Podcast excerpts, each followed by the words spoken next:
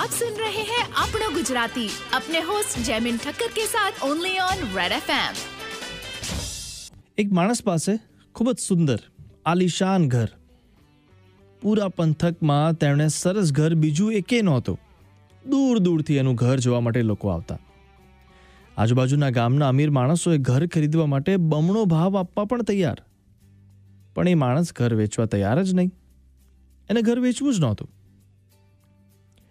એક વખત એ માણસ બહારગામ ગયો. થોડા દિવસ પછી એ પાછો ફર્યો અને પોતાના ઘર પાસે પહોંચતા જ એણે જે દ્રશ્ય જોયું એનાતું તેનું હૃદય બેસી ગયું.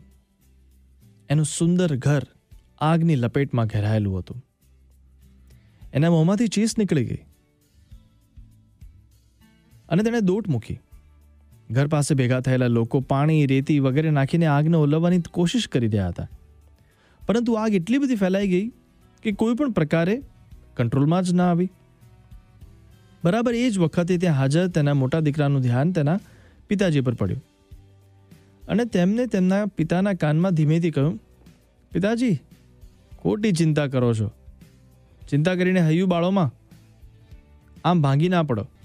તમને એક વાતની ખબર જ નથી. હજુ ગઈકાલે જ મેં આપણા ઘરનો સોદો કરી નાખ્યો છે. મને માફ કરજો, પરંતુ એમને સારી રકમ મળતી હતી. એટલે તમે પાછો ફરો. એની રાહ જોવાનું પણ રોકાયો નહીં. જે પૈસા મળવાના છે, એમાંથી આપણે આ બીજું આનાથી પણ ઘરનું સરસ ઘર બનાવી લઈશું. રકમ પણ વધશે તો પણ. એટલે હવે ખોટી બળતરા કરવાનું છોડી દો. દીકરાની વાત સાંભળતા જ પેલો માણસ ફટાક જમીન પરથી ઊભો થયો અને ચહેરા પર વિષાદ જતો રહ્યો. રુદન ક્યાંય ગાયબ નિરાશથી મનમાં લાગણી સાથે મનોમન બોલ્યો, હાશ, હવે જ્યારે આ મારું ઘર છે જ નહીં, તો બળતરાશે નહીં.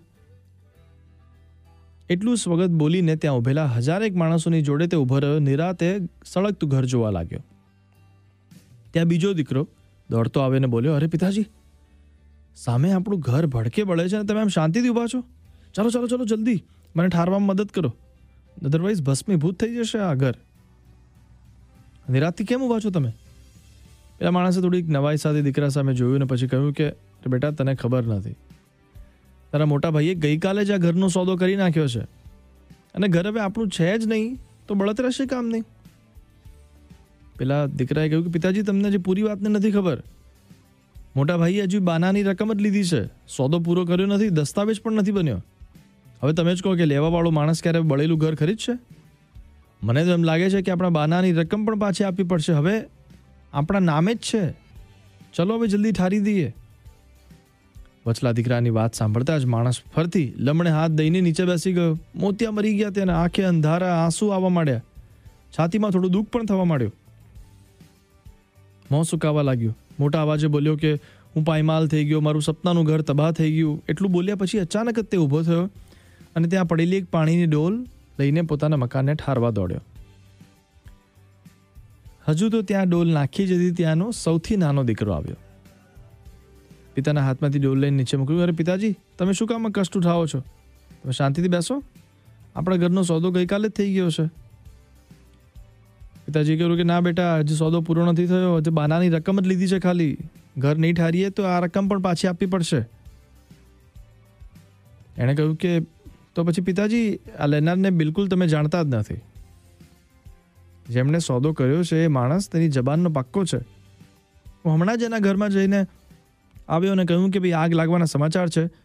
અને તે માણસે કહ્યું કે ભાઈ, બળેલું હોય કે સારું? હવે આ ઘર એનું થઈ ગયું છે અને તે તેની પૂરી કિંમત ચૂકવશે. એણે એવું પણ કહ્યું કે આગ લાગવી અકસ્માત છે, એનાથી સોદાને કોઈ જ અસર નહીં થાય. એટલે પિતાજી, તમે હવે ચિંતા કરવાનું છોડી દો.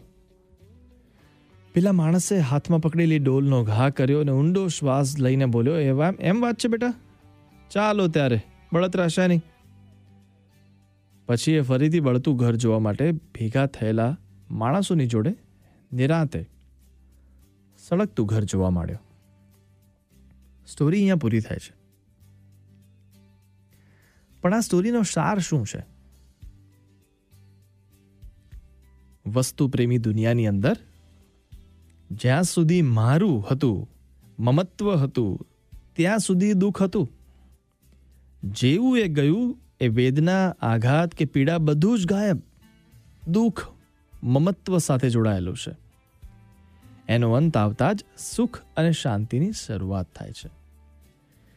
તો જેટલા પણ લોકો તેમની આજુબાજુ રહેલી પોતાની વસ્તુઓથી ખૂબ જ પ્રેમ કરે છે ને, ત્યારે તેને ખોવાથી નુકસાન થવાથી દુઃખ પહોંચે છે આવી આશાઓ છોડો અને લાઈફને જરા માણો એન્જોય કરો મજાનો વરસાદ છે આજે એને પણ એન્જોય કરતા રહો Toronto's number one. Number one. South Asian station. Red FM